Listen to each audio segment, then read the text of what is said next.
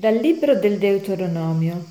In quei giorni Mosè parlò al popolo dicendo, Ascolta Israele, il Signore è il nostro Dio, il Signore è uno solo. Tu amerai il Signore tuo Dio con tutto il cuore, con tutta l'anima e con tutte le forze.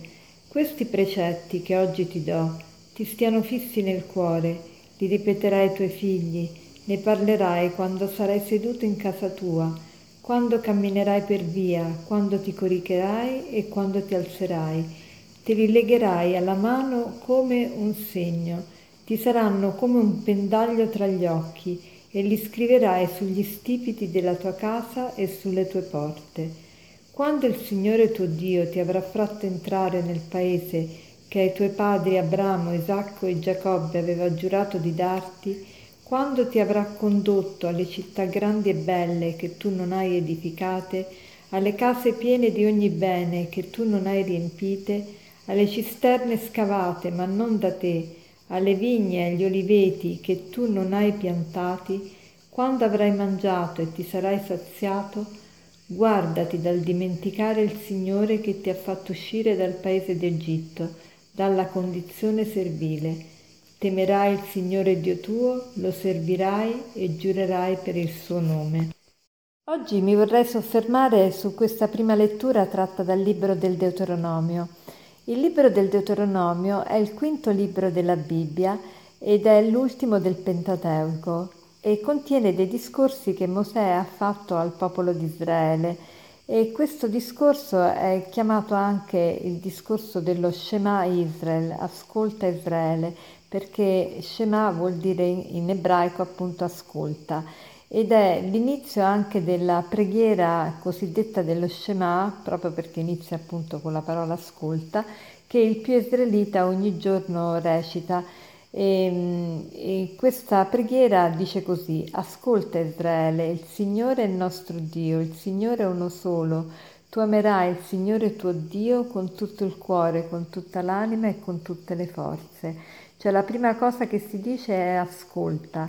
E l'ascolto è mm, veramente la cosa più importante perché eh, si inizia la relazione proprio con, dall'ascolto. Io, la preghiera cristiana è anzitutto eh, ascolto più che, ehm, più che, parlare, invece di solito noi parliamo, parliamo, ma la cosa, il primo comando che Dio ci dà è quello di ascoltare ascolta Israele e ascoltare, per poter ascoltare bisogna eh, fare silenzio, bisogna mettere da parte i propri pensieri, le proprie parole, bisogna far posto all'altro. L'ascolto ci, ci cambia, ci modifica, ci rende diversi.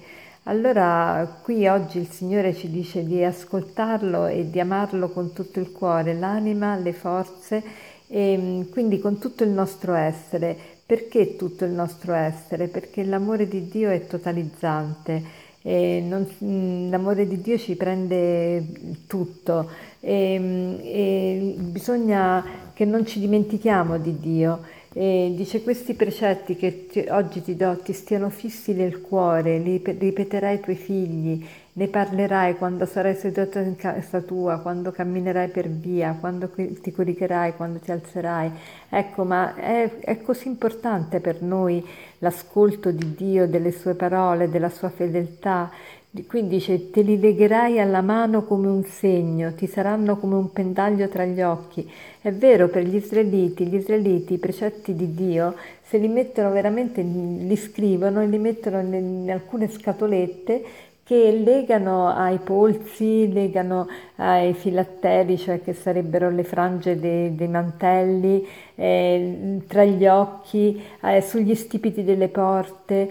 Ecco, c'è questa insistenza sul vedere, sull'ascoltare la parola di Dio e, e sul ricordarsi questa parola. Allora oggi facciamoci un esame di coscienza e vediamo, ma per me la parola di Dio è, è così importante, ascolto veramente il Signore durante la giornata e, e per sapere se lo ascolto eh, cer- devo cercare di vedere se la mia vita eh, cambia, cioè se giorno dopo giorno eh, vedo dei miglioramenti, vedo dei cambiamenti, perché da lì vedo se ascolto il Signore, perché è facile dire sì sì ho ascoltato, ma l'ascolto vuol dire obbedienza. E infatti in ebraico non esistono due vocaboli per dire obbedire e ascoltare, ma ascoltare è lo stesso vocabolo di obbedire. E, ehm, abbiamo il proposito oggi di ascoltare il Signore e soprattutto di eh, rivolgere la nostra attenzione a tutte le sue promesse che lui ha mantenute, e cioè cerchiamo di, di vedere nella nostra vita che cosa ha fatto il Signore nella nostra vita, quali prodigi ha fatto e ringraziamolo per questi. E per concludere vorrei citarvi un aforisma che dice così, parlare è un bisogno, ascoltare è un'arte. Parlare è un bisogno, ascoltare è un'arte. Buona giornata.